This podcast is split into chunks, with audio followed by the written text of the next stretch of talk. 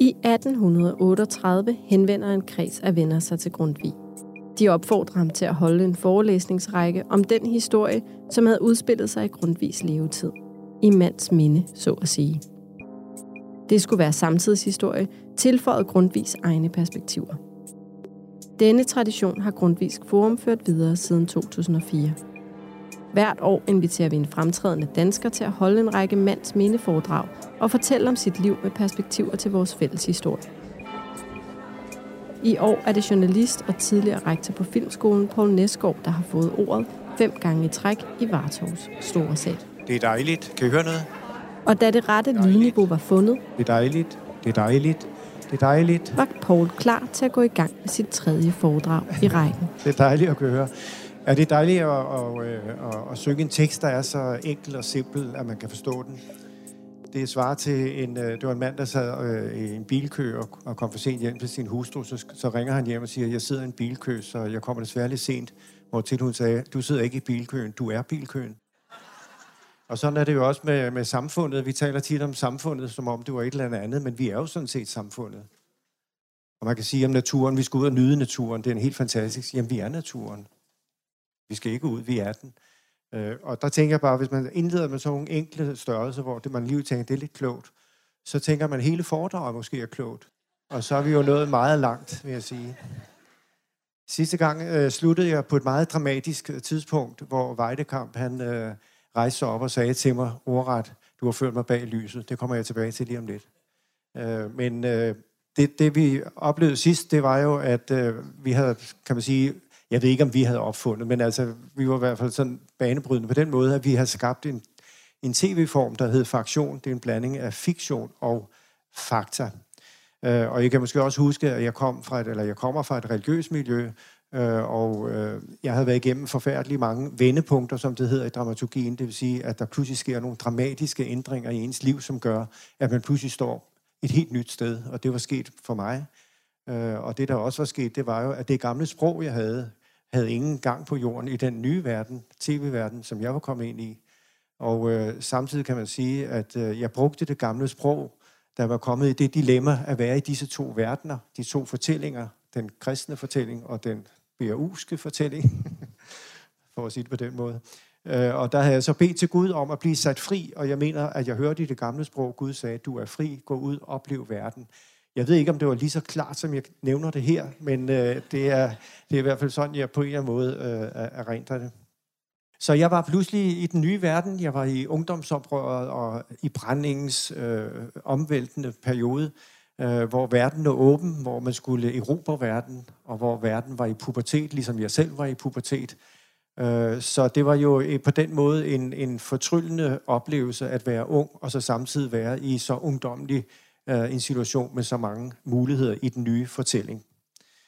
Øh, så kommer vi tilbage til den udsendelse, som vi slap sidst. Du har ført mig bag lyset, sagde Weidekamp. Det vi oplevede sidst, det var, at vi havde lavet en, øh, en fortælling, hvor vi havde besætter den på den ene side, og vi havde Weidekamp på den anden side på et værtshus. Og det, det, det kalder man en, en klassisk konflikt mellem besætterne, som er de magtesløse. Det kan man så mene om, hvad man vil. Og så overborgmester Egon Weidekamp, der er magten, og så har vi en konflikt. Øh, og der havde jeg så sendt i den udsendelse, som altså har det der præg af at være en naturlig historie, at det virker som om, det sker her nu. Så var besætterne altså, de har besat værtshuset, hvor Weidekamp og jeg sad og snakkede om hans ungdom, da han var på barrikaden. Og øh, det, der så sker, det er, at jeg sender Nulle ud for at finde noget underholdning, og så kan I huske, han var oppe ved pølsevognen, og der, der, der siger pølsemanden, Der, der Jørgen Jorting står der. Og øh, så kommer, da jeg sidder så med, med Weidekamp, besætterne er lige kommet ind, og der er sådan en mærkelig dirrende stemning. Det er der altid, når konflikten er der. Og jeg vidste jo ikke, hvad der ville ske. Fordi Weidekamp havde ikke fået at vide, at besætterne kom, og besætterne vidste ikke, at Weidekamp sad der. Så det er ligesom at være vidne til en, en boksekamp. Man ved ikke, hvem der vinder, og hvordan det reagerer. Øh, så der sad jeg, og der kommer Nulle selvfølgelig ind. Det var timet med Jørgen Jorting, som er det modsatte af konflikt. Det vil sige, det er en form for opløsning af konflikten. Og han griber den med det samme og, øh, og siger, at øh, skal vi ikke lave en quiz? Og så laver de en quiz, hvor de skal gætte, hvad det er, han spiller. Og det var hans eget forslag, Jørgen Jorting, titte til hinanden. Og det var en, øh, en, en, det var en ren gave i sådan en konfliktsituation.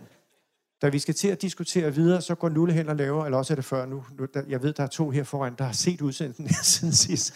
Jeg er ikke sikker, at jeg husker rigtigt. Men øh, i udsendelsen indgår så også øh, Nulle, som øh, er karakteriseret ved at have en særlig evne til, at ligesom alt går i stå omkring ham. Så verden står stille, når han begynder, og, og han kigger sådan, og det gør han så.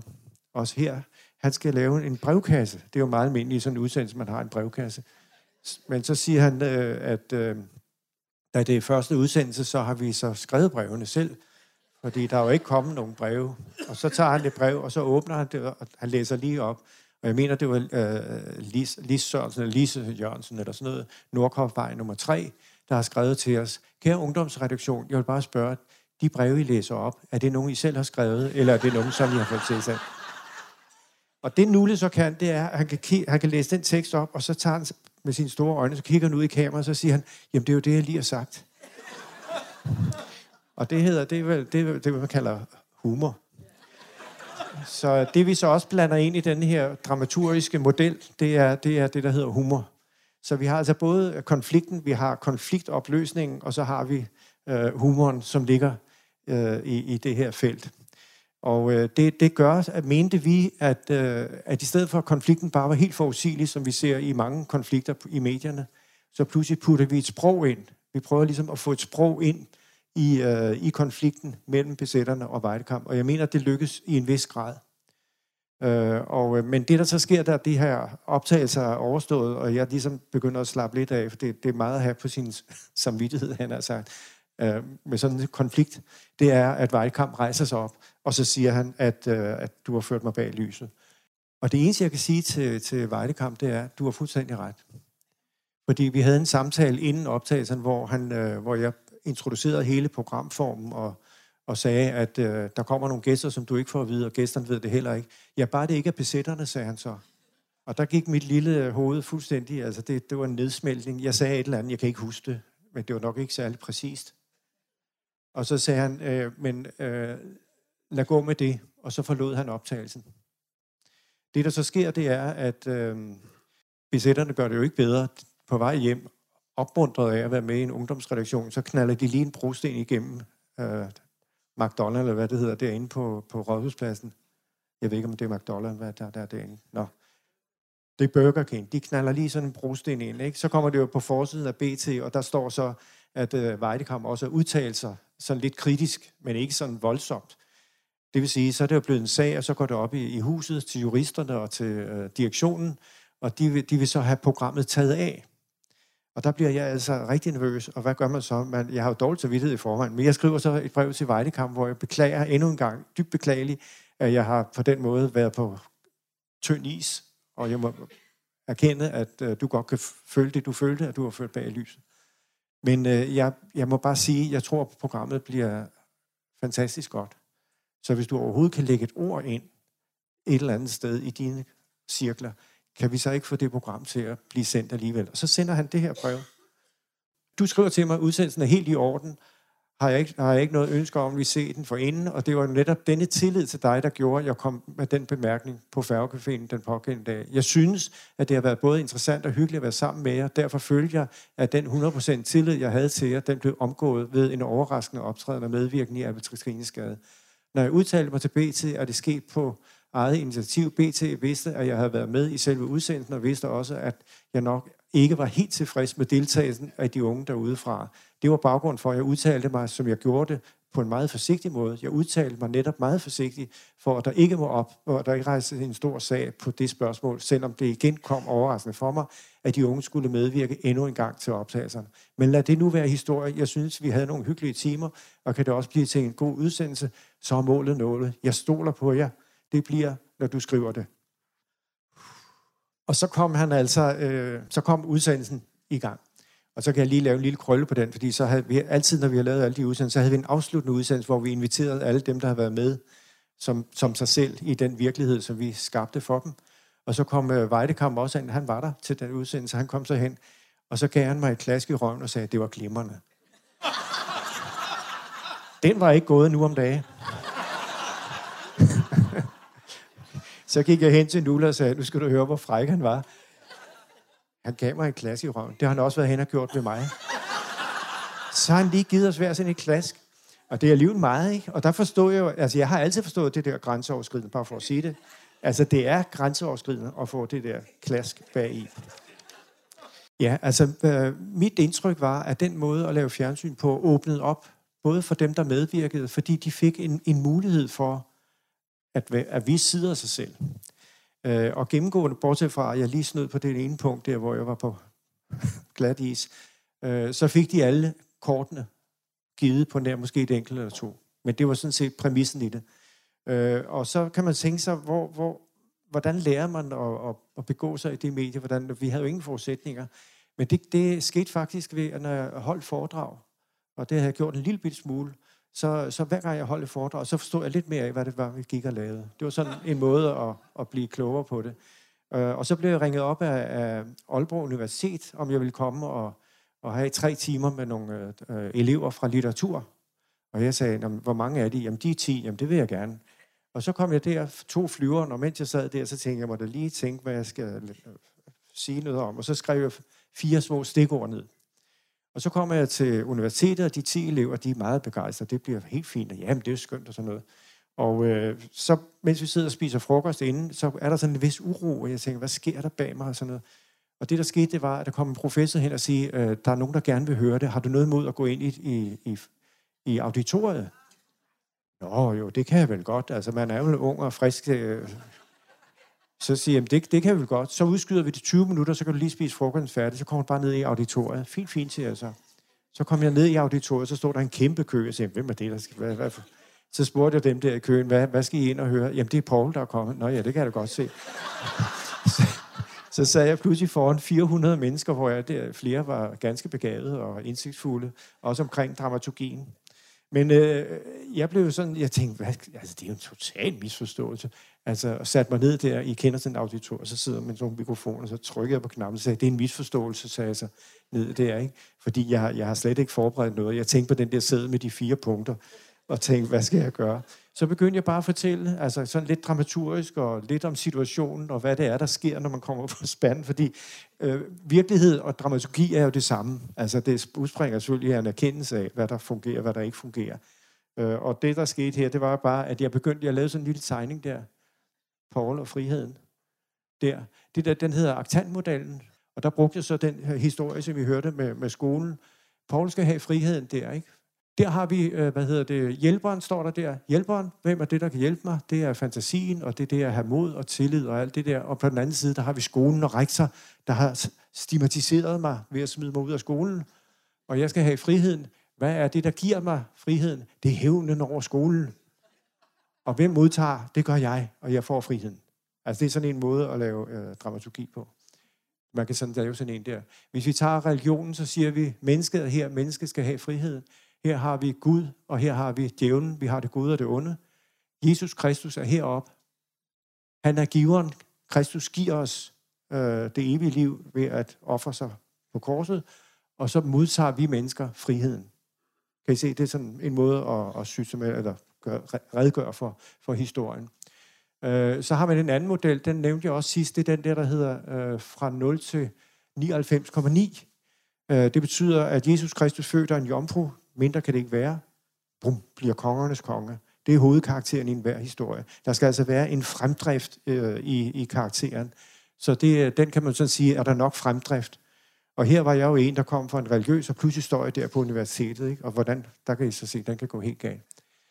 Så har man øh, den, der hedder, øh, det er en aktantmodel, det er berettermodellen, det, den er også i denne her version. Der står anslaget. Anslaget, det er, når jeg lige laver det i starten, hvor jeg, jeg siger, der sidder en mand i en kø. Altså, det er for at få jer med. Og så begynder jeg sådan at uddybe nogle forskellige ting øh, her. Det her, det er altså anslaget. Og så er det præsentationen, siger den. Så uddyber man konfliktoptrapper, og så kommer klimaks her. Og så udtoning og credit. Og hvis vi tager Jesus Kristus født, der er en jomfru, det er her, så får vi mere at vide om Kristus, og så begynder han at prædike budskabet for modstand. Og jo mere modstand, jo stærkere vilje har hovedkarakteren. Det var sådan noget, jeg stod og pludselig har fortalt på universitetet i Aalborg. Og så heroppe, klimaks, det er altså der, hvor Jesus bliver øh, anråbt og skal korsfæstes. Og det, der så sker i den fortælling, det er, at han bliver korsfæstet og dør. og det er så en tragedie, men så opstår han fra de døde, og på den måde bliver det en religiøs fortælling. Så på den måde, altså når man sidder der på pinebænken, og pludselig skal fortælles et eller andet om det, man laver, og begynder med de her ting, så begyndte det sådan set at, at udvikle sig til tre timers forelæsning om dramaturgi, og om den måde, som vi så på verden, og hvordan man, man gebærdede sig der. Så skete der før det, at jeg kom til, hvad hedder det, det er Geo Mets. I skal vide, at den måde, som jeg har, har eller vi gjorde, det var, det, vi opfattede det som en leg. Altså, det, det havde fuldstændig uskyldigheden i sig, og det, at det var et job, det var slet ikke gået op for mig. Og så var jeg til en, øh, til en fødselsdag, og der møder jeg Geo Mets, og det var jo, altså, det var jo den alvorlige, seriøse nyhedsformidler. Øh, og øh, så sidder han der og, og, og begynder at snakke med mig om det, vi laver. Og så begynder vi at diskutere, hvad, hvad er egentlig sandheden? Og hvordan, øh, hvordan formidler vi sandheden? Hvordan kommer vi ind til sandheden? Og han havde dyb forståelse for, at det vi lavede, det var meget sandere end det de gjorde, fordi at journalistikken var bundet ind i alle mulige forudsætninger, som gjorde, at det var meget svært. Men den måde, vi skildrede virkeligheden på, den kastede meget mere sandhed af sig. Og det, der sker for mig der, det er jo, at pludselig møder jeg en mand, som, som på en eller anden måde giver mig det der lille skulderklap, som jeg har talt om nogle gange, at det at møde nogle mennesker, der pludselig ser noget i det, man gør. Og på den måde, så øh, blev vi en lille smule mere voksne. Se, øh, nu kommer vi til det, som vi har siddet og ventet på i, i ja, det er to og en halv time snart, ikke? Fordi at øh, nu når vi til det punkt, der hedder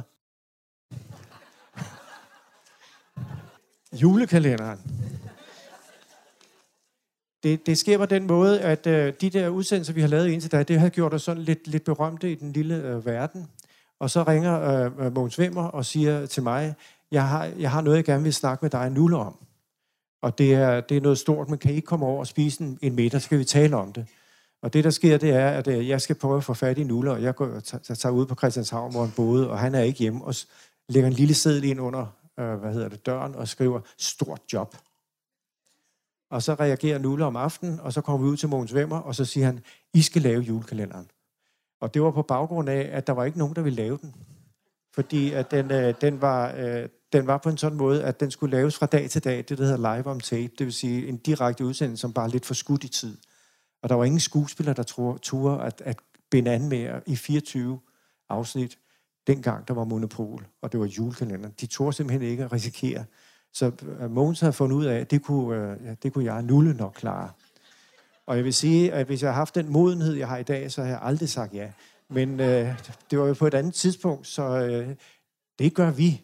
Hvad er så konditionerne, sagde vi så? Jamen, I, skal, I har fjorten dage til at finde ud af, hvad I skal lave, og så har I fjorten dage til at skrive, og så går vi i gang med at forproducere og alt det der, og så kører det bare. Det bliver helt fantastisk. Og som sagt, så gjort, så gik vi i gang med at, at skrive, men vi havde jo samme problem. Der var ikke nogen, der ville være med. Altså, det var kun vores gode venner af forskellige, så vi gik i, i tænkeboksen der. Og øh, så fik vi efterhånden stykket øh, øh, nogle idéer sammen, og fandt ud af, at øh, vi, vi var sådan set to mand, der var på røven. Det var det, vi tænkte. Hvordan, vi skal jo ikke lave noget, som er helt altså, fantastisk, og ikke kan leve op til det. Vi må hellere erkende, at vores egen situation i forhold til at skabe det, vi skal lave, så er vi på røven. Og derfor tænkte vi, det er to mænd. Og da vi tænkte det, så tænkte vi, gud, der er et kuglekamera. Prøv lige at se, jeg har det med her. Jeg, jeg kan huske fra min skoletid, og når læreren havde noget med, så var det altid, øh, hvad hedder det, så, så var det altid mere spændende. Her er det rigtige kuglekamera. Jeg fik det i min tres-års fødselsdag. Det fik, det fik vi pludselig ideen til. Altså, I må godt lade den gå rundt, hvis I vil. Men altså, kuglekameraet fandt vi på og tænkte, gud, det er jo egentlig en sjov tanke, at det er sådan et kamera, der kan svæve, styres fra tv-byen, og så kan den optage i alle retninger. Det er jo det, den kan. Og så er der mikrofoner. Og så tænkte vi, det bruger vi som en del af gimmicket. Og så øh, gjorde vi det lidt frække igen. Jeg gik på næste uges tv sammen med Ben Bertramsen, og så sagde jeg, at øh, vi skal lave en julekalender. Og der sendte vi så en pressemeddelelse ud, hvor det virkelig var jul, og der skulle være gæster, der skulle være julepynt og julesanger. Alt skulle være fuldstændig, som man forestiller sig. Og så i den der næste uges tv, der introducerede jeg det der kuglekamera og sagde, vi skrinlægger alle de idéer, vi har fået med, at det skulle være med gæster og alt det der musik. Vi går ud i verden og prøver at finde julemanden. Og så sad jeg med det der kuglekamera og sagde, det her det er kun en model, vi får den rigtige på mandag. Så på den måde var det ja, selvfølgelig en, øh, en, en, en klar øh, fiktion, vi gik i gang med. Øh, vores hensigt var bestemt ikke at øh, skuffe børnene. Vi faldt ned igennem et hul i jorden. Altså to mand, der var på røven, de faldt ned igennem et hul i jorden, og det er der, vi er. Så tænkte vi jo i vores måde at tænke på, jamen der er vi jo, der er vi jo ærlige. Altså vi er, hvor vi er. Vi kan ikke gøre noget, som vi ikke kan leve op til. Men hvis vi er nede i det der hul, og vi finder ud af alle mulige spændende øh, trolde og kæmper og orme og alt muligt, og lader børnenes fantasi køre.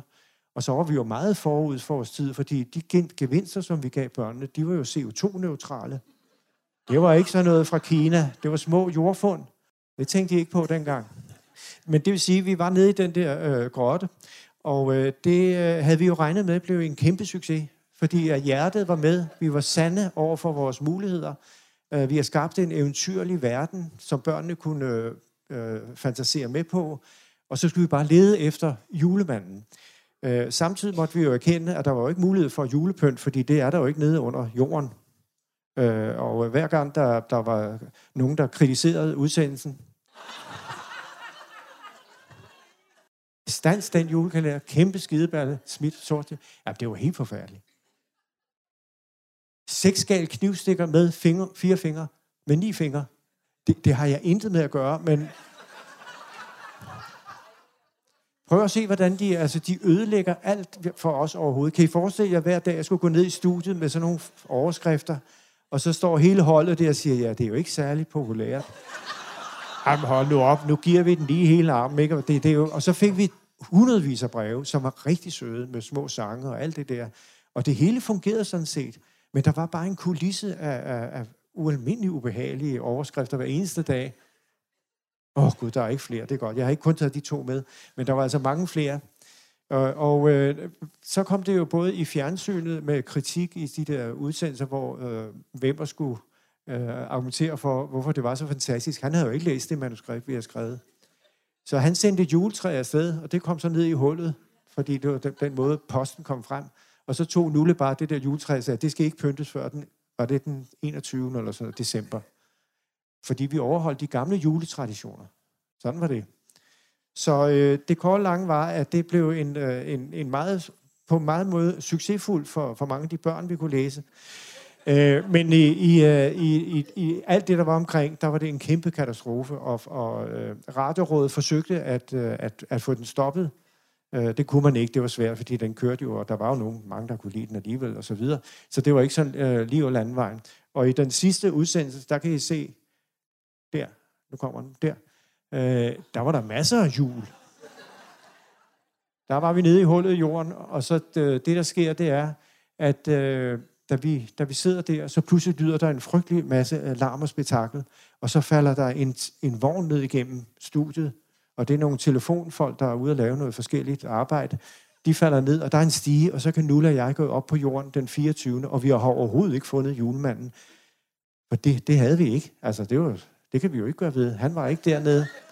Og vi ville jo heller ikke afsløre julemanden, fordi det mente vi, børnenes fantasi selv skulle skabe, hvordan julemanden var. Så den sidste scene, den får I lige her i repetition. Det er den sidste scene, hvor vi lige er kommet op af jorden. Er du klar over, det er den sidste juleudsendelse, ikke? Og det eneste, jeg skulle sørge for, det var, at vi fik den der julemand i fjernsynet.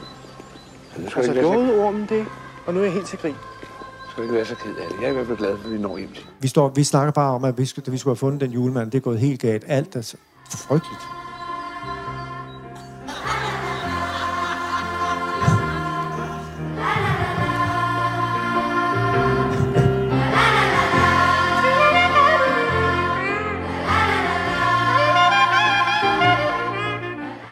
Der var julemanden. Altså vores tanke, det var, at vi skulle lave eventyr med ned under jorden og fantasi og alt den slags, og nogle sjove, en dame med skæg og så videre. Det ligger også i tiden nu. Øh, og, så, hvad hedder det, og så skulle vi selvfølgelig ikke se julemanden, men børnene skulle se julemanden til sidst, og på den måde få et kig. Så det, det var hele vores øh, tanke med den. Det var ikke noget med, at vi skulle være provokerende, eller, men vi ville godt give børnene en oplevelse af, hvad, hvad fjernsyn er. For alle de programmer, vi har lavet, vi opdage, det er jo noget, hvor vi har det der metalag med, at øh, man på en måde ser, øh, hvad der sker, når, når kameraet slukker. Det er jo altid det, det mest sjove sker. Øh, det, var, det lå meget i fortællingen at gøre børnene bevidste om, at der er noget, der hedder før en udsendelse, og når der er udsendelse, opfører vi os på en bestemt måde, og efter så har vi så en anden måde at øh, tage os på. Men øh, den kom op i, i Radiorådet, og øh, Mogens, han var hamrende nervøs og, og det hele. Men så dumper der et, lige præcis dagen før Radiorådet, så dumper der et brev ind af brevsprækken. Og det er til bestyrelsen. Og der står følgende. Det er fra Pauli Eriksø, som er højskoleforstander. I brevet står det blandt andet, det er jul og grøn skove indhold på fremragende vis. Det, det er ældgamle budskab, såvel fra myten om Fenrisulven, som fra kristendom om kampen for det uangribelige verden, og kampen imod det konkrete, eller med Grundtvigs, se der kom vi ind i Grundtvigs bare lige for, imod drengevidenskabeligheden. De var ikke sikre på, om det var dem. Altså, de turde simpelthen ikke at sige noget, fordi de var bange for, om de var dumme. Så faldt hele sagen til jorden, og vi kunne så uh, slappe af. Der skete det den fireogtyvende hvor vi lavede det sidste program, så, så tog jeg toget hjem med, med S-toget, og så kom jeg, det var om aftenen, klokken var ikke mere end ti, jeg var så hamrende træt efter alle de der dage. Og der sker så det, at der er en dame, der følger efter mig, og jeg løber ind i toget, helt ned i bunden af toget, S-toget for at være fri, jeg gad ikke at snakke med nogen som helst. Så kommer hun hele vejen hen, sætter sig over for mig, og så siger hun, jeg synes bare, det var så synd for dem. Og da jeg kom hjem, så vores souschef, Mons Vinkler, havde skrevet et lille digt for at opmuntre os. Så vi fik sådan lidt, man får altid lidt ud af det på den der konto, når det hele er, er gået galt. Det man kan sige, det er selvfølgelig øh, Jytte Appelstrøm, som skulle have været med øh, i programmet. Hun sagde fra, og så sagde hun de berømte ord. Poul, du skal vide, nu er det ikke fordi, jeg ikke gerne vil være med, jeg har bare ikke mulighed, men øh, det kan godt, du skal leve med den i hvert fald to-tre år. Og nu er det treogfyrre år siden, og nu sidder jeg stadigvæk og snakker om den. Men øh, vi, øh, vi var kommet videre. Vi skulle lave nogle programmer, der hed I Sandhedens Tjeneste. Øh, og øh, der har vi fået fat i Christoffer Bankov, som var en svensk øh, producent og journalist fra Malmø. Han havde set nogle af vores programmer, og øh, så sendte vi, hvad hedder det, Flemming Køs Møller, som var med til at lave udsendelsen. Ham sendte vi over til Malmø for lige at tjekke, hvordan øh, denne Christoffer var. Og da han kommer hjem, så siger han, han er fin nok, ham kan vi godt arbejde sammen med. Nå, det er skønt. Så kom han til T V-byen, og vi skulle møde ham i kantinen, og så ser jeg sådan en rigtig typisk svensker stå derhenne. Jeg kalder ham hen, og så goddag, goddag, og han snakker, og det er fint, og så videre. Og vi skal have noget frokost, så går han op i, i, i der, hvor man skal købe mad og alt det der. Og så ser han med sanden, at der er nogle haner, hvor der kommer vin ud af, og man kan få øl af en anden hane. Og han tænker, det var da meget. Men han tager så en, en flaskeøl, og tager den og siger, det er liv meget, for det måtte man ikke i Sverige. Man må jo ikke drikke øl, eller drikke vin i, i, i hvad hedder det, i arbejdstiden. Og så tager han den der øl, og så da han er færdig med at drikke den, og har spist frokost, så siger du skal lige hen i automaten med den der øl. Nå, skal man det? Så putter han flasken ind i automaten, så kom der en krone ud, så siger han, du godskud, man får penge for at drikke. Så det var, det var en helt anden verden, og det at få sådan en karakter ind, og en, et, andet, øh, et andet blik på verden, var, var en, en kæmpe gave. Men vi skulle lave en samproduktion, hvor vi skulle prøve at skildre de unge i Sverige og de unge i, i, i Danmark. Øh, og det ville vi så, vi fandt en location, som, øh, som var en ø midt ude i Øresund. Så det var der, vi ligesom skulle være, og så skulle vi tage i de respektive lande. Og... Øh, Christoffer, han, øh, han skulle være sådan en journalist, der, der, der troede på systemet og samfundet. Og hvis man retter sig efter reglerne, så gør man ikke noget galt. Jeg skulle spille den sædvanlige øh, frække journalist, som kun var ude på øh, ballade, ude på at skabe konflikt så meget som muligt. Nulle, han skulle spille den rolle, han har spillet hele tiden, nemlig ham, der hverken læser aviser, ser tv, hører radio, er helt af en anden verden, og på den måde er i balance med sig selv. Og øh, nu skal I se øh, starten af den udsendelse. Den går igen afsindigt langsomt. Øh, men øh, jeg vil prøve at forklare jer, hvordan vi manipulerer med seeren, øh, når vi laver de her ting. Fordi I skal som seere blive ført fuldstændig ind i vores fortælling. Og, det, og så skal I blive der og forstå, hvad det er, vi vil gerne have, have, I skal opleve. Men vi prøver at se her, så prøver jeg at kommentere undervejs, stille og roligt. Se, der har vi øen. Nu kommer der noget meget øh, fortænkt. Kan I se, hvad der sker her? Vi skal afdække tv af, det hedder I Sandhedens Tjeneste, men det vi skal afdække, det er at sandheden findes ikke i fjernsynet. Fjernsynet er farligt. Derfor lavede vi det hvide snit på skærmen. Kunne I se det? Med skibene, så kommer det hvide snit. Meget fortænkt. Det er Charlie, der den døde kom den i B T.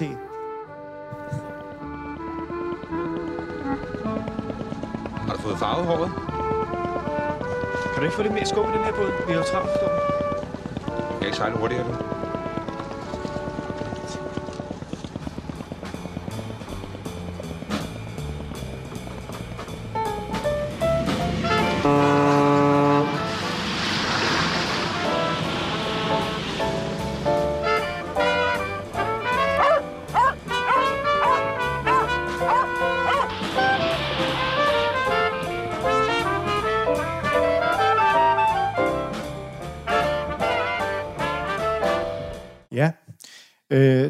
Så her, det var, det var præsentationen af to karakterer. Nulle og, og mig. Nulle, han er i arbejdstøj. Han har en båd, gammel båd. Han sidder med en pibe. Tøf, tøf, tøf. Han er ufarlig. Jeg sidder med nogle briller, så man ikke kan se mine øjne. Vi har placeret selvfølgelig et juletræ, for det her, det var meget kort tid efter julekalenderen. Altså, vi har det, hvor vi siger anslaget. Vi skal have fat i seeren, anslaget. Og det vil sige, at vi skal have fat i serien Juletræet, så dem, der synes, det var rigtig godt, de synes, ej, der kommer de igen. Dem, der synes, det var virkelig forfærdeligt, de tænker, ej, hvor har de fået lov til det der igen.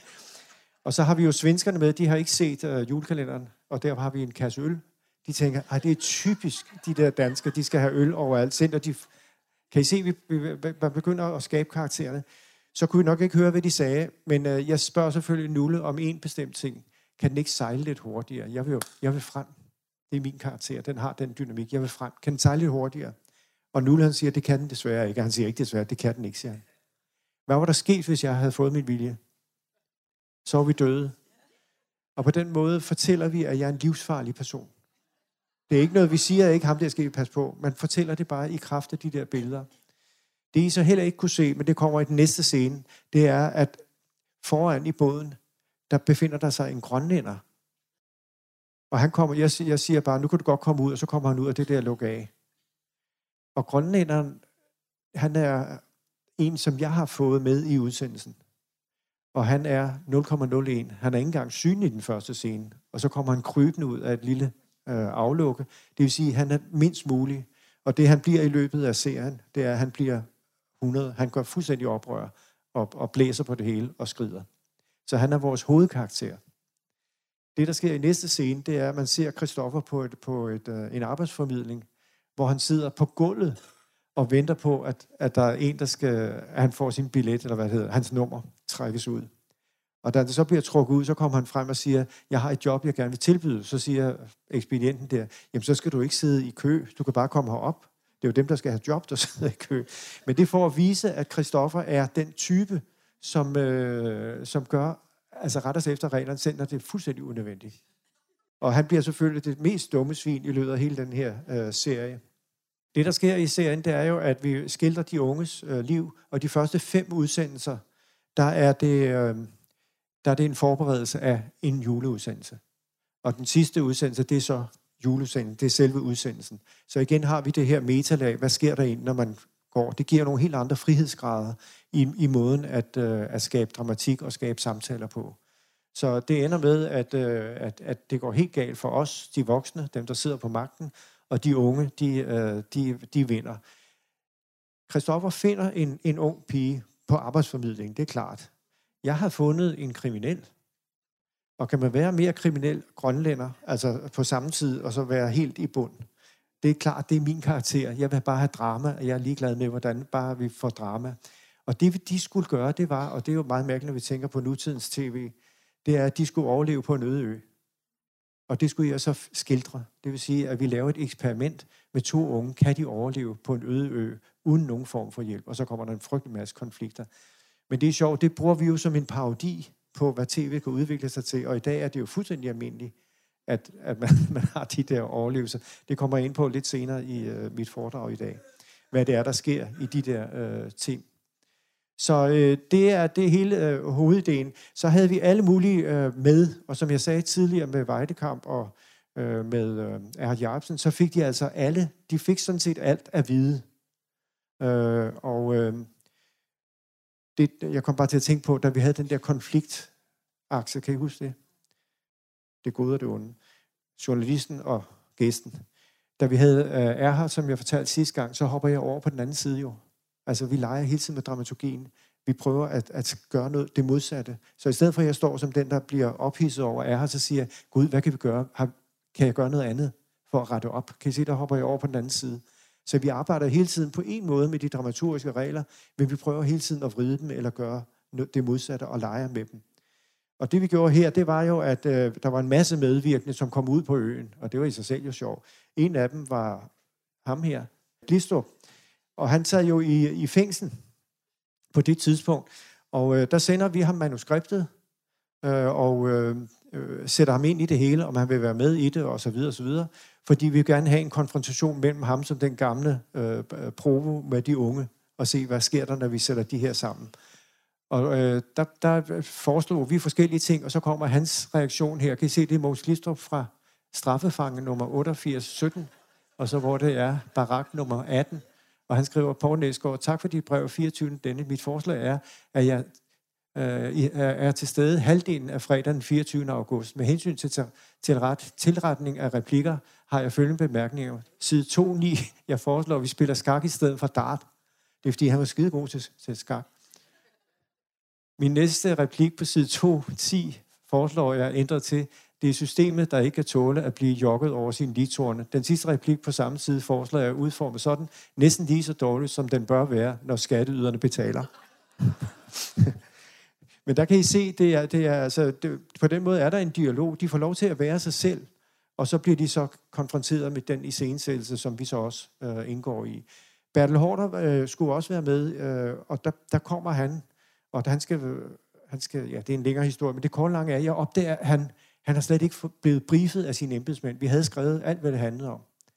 Øh, og der, ville han så, der blev han meget fornærmet over, at han pludselig skulle indgå i, i den her sammenhæng, og, og så måtte vi begynde forfra. Jeg tog ham simpelthen hen og sagde, nu er nødt til, jeg fortæller præcis, hvad vi har skrevet i brevet, hvad det er, du har sagt ja til, og så må du så tage stilling til det. Og så gik han så med på den der. Der skete for øvrigt det mærkelige, at øh, han havde fået et jakkesæt, fordi han skulle optræde ude i en båd og forskellige andre steder. Så vi havde syet et jakkesæt til ham, som sad godt. Så da vi var færdige med optagen, så siger, så siger Bertel Hårder, jeg synes, det sidder så skide godt. Må jeg ikke godt beholde det? Som en form for betaling. Så siger jeg, ej, den går altså ikke. Det er jo statens ejendom og så videre, ikke? Så det, det, det, kan jeg, det kan jeg ikke sige ja til. Og så sad vi og forberedte de næste, øh, de næste optagelser. Så kom kostumieren og sagde, han har taget jakkesættet. Så han bare stukket afsted. Så løb jeg ned til båden og sagde, du må ikke tage jakkesættet. Ah, jeg får jo ikke en krone for det her. Det må vel være rimeligt, siger han så. Men det kom tilbage igen. Det kom tilbage. Se, på det tidspunkt øh, var der øh, en udsendelsesserie, som hed, og den var også typisk for tiden, øh, med øh, Jørgen Thorgård. Og han ser sådan her ud. Og hvis vores udsendelser var langsomme, så vil jeg sige, så, så er vi et helt andet altså univers her. Og øh, Jørgen Thorgård, han var meget, hvad vil sige, selvhøjtidlig, og han var, han var, han var han, ja, han havde, han havde sin tid og sin stil. Han var også, jeg kendte ham ret godt, og han var også lidt vanvittig. Altså, der var også noget bagved nogle gange, som var ret sjovt. Men lad den sag ligge. Men han, han fik, han fik øh, besøg af en, der hed René Girard, som er en fransk øh, øh, professor i litteratur. Her sidder han. Den mand så jeg på fjernsynet. Og jeg tænkte, du gud, det gud. Og så begyndte han at tale om det, som var hans øh, store øh, forskningsprojekt, nemlig Søndebukken.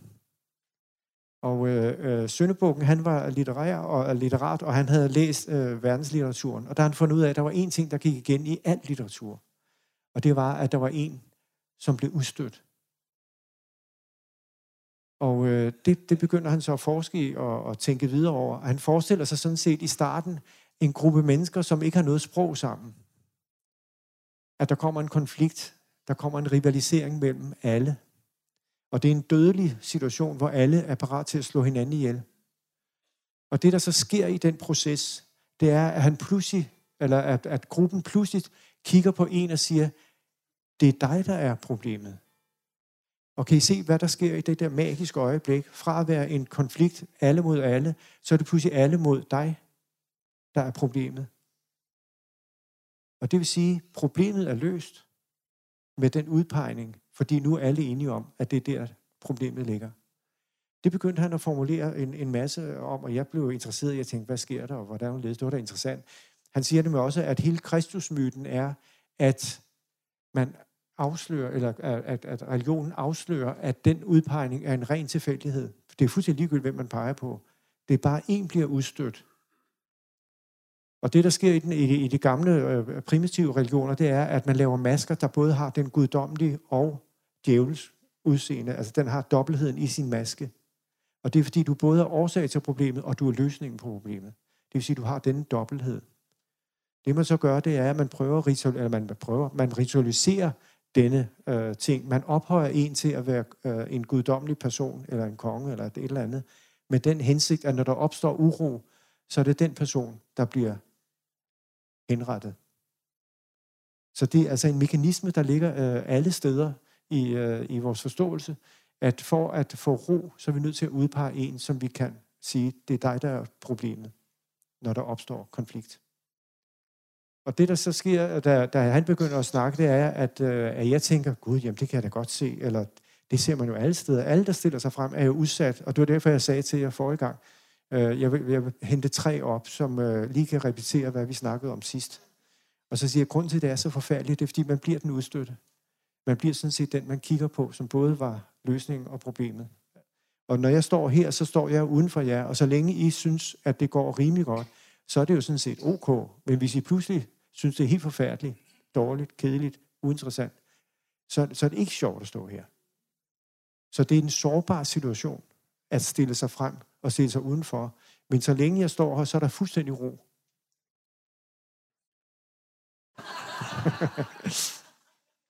Skolelæreren, det er det samme. Og I kender også det, når man ud, hvis man udnævner en, en minister eller udnævner en departementschef. Det er altid med, med det er tillykke med det, og her et glas, og dum dum, og sjove taler, og dagen efter så står man med hele lortet. Ikke? Det kan være meget, meget voldsom overgang. Og så begyndte jeg at tænke på tv, så tænkte jeg, gud, jamen det er jo det, vi laver på tv hele tiden. Og derfor, hvis vi tager de der reality shows, et eller andet, hvad, I kan nævne hvad som helst, så kunne man godt tænke sig at være med, hvad hedder den der, øh, ude i naturen, hvad hedder den? Alene i Vildmarken, for eksempel, så kunne man godt tænke sig, hvis man møder en, der skal, ja, jeg er blevet udnævnt til at være alene i Vildmarken, ej, det er da spændende, ej, var du heldig, eller, og i fjernsynet, og det, ej, var det godt, og sådan noget. Og hvad går det hele ud på? Det går ud på, at man en efter en bliver sendt ned af, af, af tronen, og til sidst er der en, der så er tilbage, og vedkommende får det sikkert også af helvede til. Det, der sker i gruppen, det er, at der er en misundelse over den øh, glorificering, men samtidig er der en vidunderlig fryd, når det går galt. Og det er, den, det er den harmonika af følelser, vi hele tiden bliver på en måde spundet ind i hele tiden. Der er jo ikke et ugeblad, der er ikke en tv-udsendelse, der ikke laver det nummer, at man hele tiden ophøjer nogen, og så gør dem ned, ophøjer nogen, og gør dem ned. Og det er den mekanik, der gør, at, at, at samfundet har en eller anden form for lidt ubehagelig dynamik. Så det begyndte vi også, at, og det er den herre der, der, der har gennemskuet disse, disse ting. Men som han siger, Kristus afslører, at dette er en ren tilfældighed.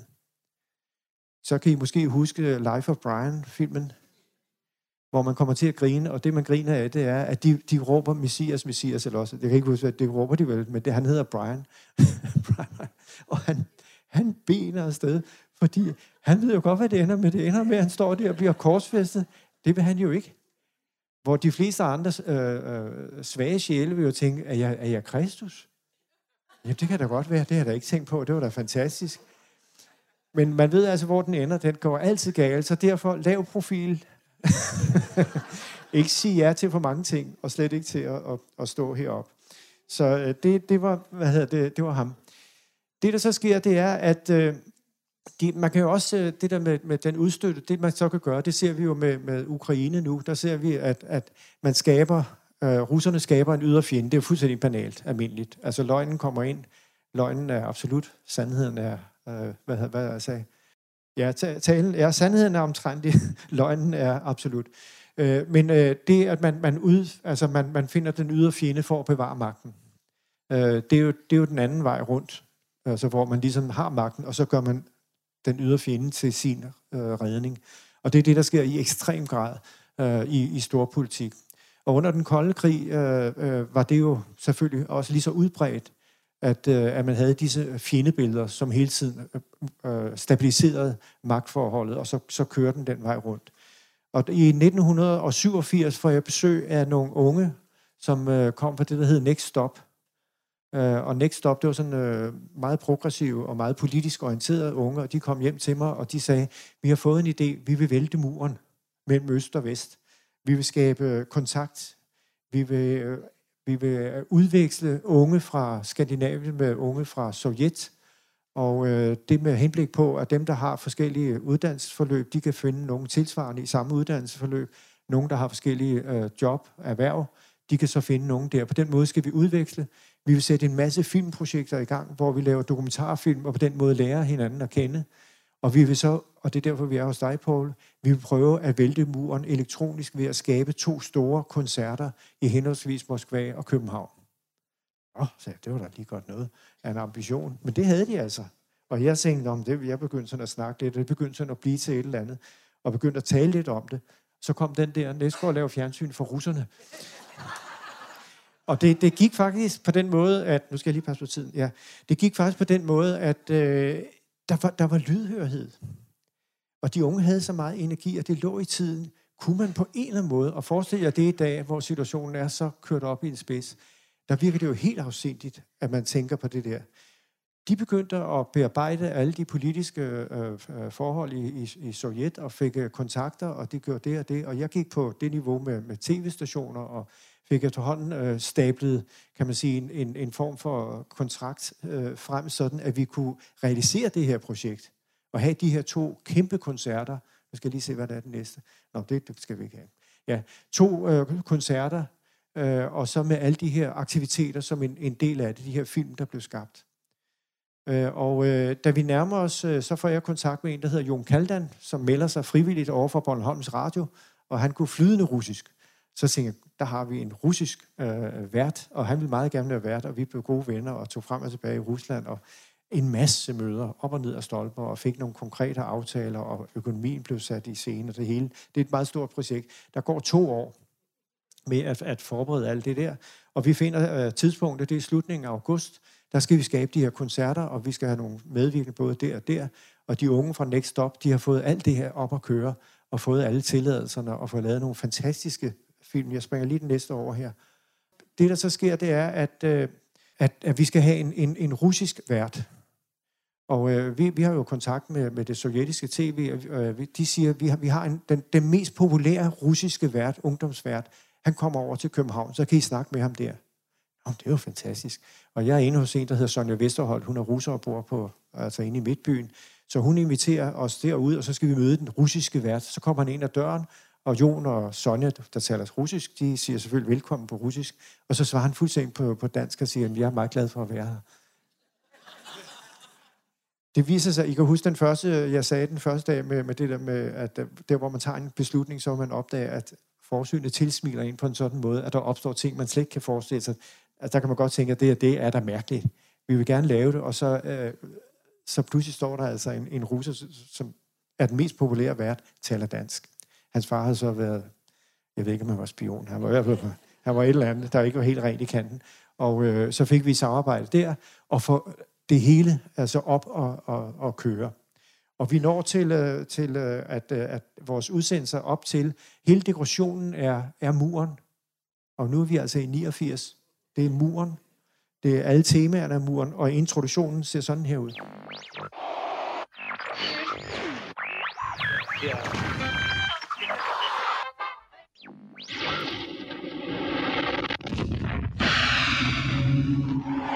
Det var enormt smart dengang, det der.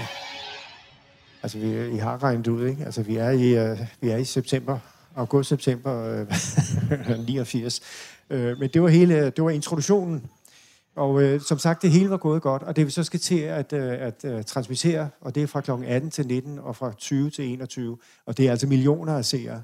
Jeg sidder på en lille pult i, i Danmarks Radio og har kontakten med produceren over i, i Moskva, og vi skal så koordinere de to satellitter, kan man sige, de to øh, øh, koncerter, Det er altså inden for, for sekunder, at de skal komme op på scenen og spille der, og så der, og så skulle det der, og der, og så skulle den film på, og så skulle den film.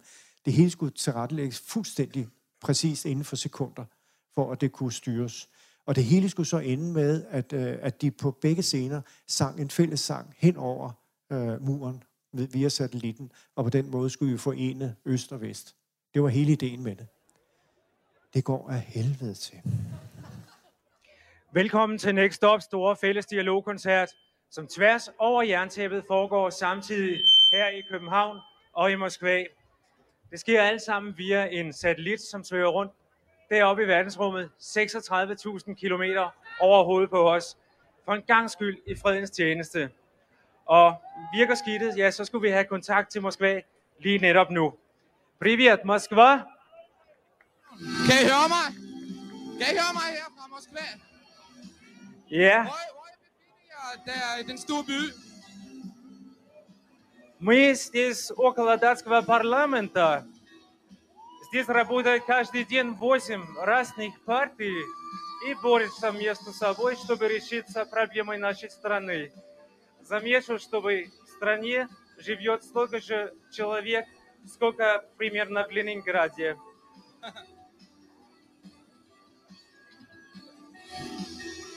Ja, vi er her i Moskva, og det hele foregår foran Moskvas Universitet. Det er på bagsiden af vores store scene her. Og det er en af syv Moskvas uh, skyskraber, og en af de få, skal man sige, gudeminer fra Stalin-tiden. Ja. Vil man kalde dem også Moskvas uh, gulerødder? På, på det tidspunkt vender min produ... Altså, det er to års arbejde. Det er ikke, altså, det er ikke fordi, vi, vi har også lavet andet, og vi fik vores løn. Det er ikke på den måde. Det er ikke det, men det er to års arbejde, hvor vi bare opdager, at der er ingen styr på noget som helst. Vi skulle have fået det, der hedder fire øh, kontaktledninger, som vi kunne styre med.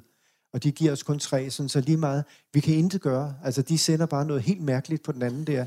Og vi sidder der, og så vender produceren sig om, og så gør han bare sådan her. Vi kan godt opgive, jeg kan intet gøre. Og der er to timers direkte tv. Og så vender han sig om igen og siger, vi ser, hvad der sker. Og det gik bare rigtig dårligt. Efterhånden kom der nogle indslag, og det blev lidt synkroniseret. Så havde vi aftalt med øh, Peter Larsen, I, kan, I kender komikeren der. Han lavede så en parodi, øh, det har vi ikke tænkt helt igennem, men med en russisk, han var en russisk soldat, der stort set stod og klædte sig af i sådan en nøgenkostyme, og til sidst, altså, og så hoppede russerne af og sagde, det der, det vil vi slet ikke have noget med at gøre. Så kører vi videre på den der plads med musik og med de der indslag, vi nu havde. Nu kørte vi bare for os selv, og da vi havde pausen, så prøvede jeg at få kontakt med Moskva, der er ikke noget at gøre, de er fuldstændig lukket ned. Og så, øh, så kommer vi tilbage igen og skal sende, og der har vi så kun vores eget program. Altså det hele var faldet til jorden. Så pludselig krasser det, ligesom det gjorde før, siger det. Og siger, gud, hvad sker der? Jeg råber ned i den der. Vi er på igen, råber så russeren der. Nå for søren. Så skal vi altså have de her to satellitprogrammer synkroniseret, og to tv-programmer. Og efterhånden begynder det at fungere, og det begynder at hække lidt sammen. Men jeg er efterhånden så op, meget op at køre. Jeg tænker, det eneste, jeg kan med respekt for mig selv, det er slut til tiden. Det var ligesom ambitionsniveauet nu. Det var bare slut til tiden. Og da vi kommer til slut, og de begynder at spille, så siger jeg, vi går, vi går i sort på der, om tyve sekunder. Og lige der begyndte de at synge på begge sider af muren. Og det begyndte at, at fungere. Og efter ti sekunder, så går den i sort. Og så tænker jeg, det var da fuldstændig åndssvagt, det du gjorde. Den var der jo sådan set. Men jeg havde ikke andet tilbage end netop det der. En måned og en uge efter falder muren. Hvis vi nu havde haft en succes her, hvis det var gået, som vi drømte om, at indslagene havde været der, musikken havde været der, muren og det hele, så havde vi troet, det var os, der skabte verdenshistorie. Og det synes jeg er meget godt at tænke på, at... Øh, at nok laver vi fiktion, og nok skaber vi noget, men altså så meget har vi dog ikke indflydelse på, uanset hvad. Så det var en vidunderlig reminder, at, øh, at det, var, det var på en måde meget godt, det gik på en måde så dårligt, så vi ikke gik rundt med den der fuldstændig forlorne, selvovervurderende øh, blik på os selv, at vi havde ændret hele verdenshistorien. Men alligevel, det mærkelige er, som jeg sagde med... med, med, med Goethes ord, ikke? At når man tager en beslutning, der vil man opdage, at ting sker. Man læser jo ting ind. Man læser ind, at det var os, der væltede den mur. Men det var det ikke. Tak.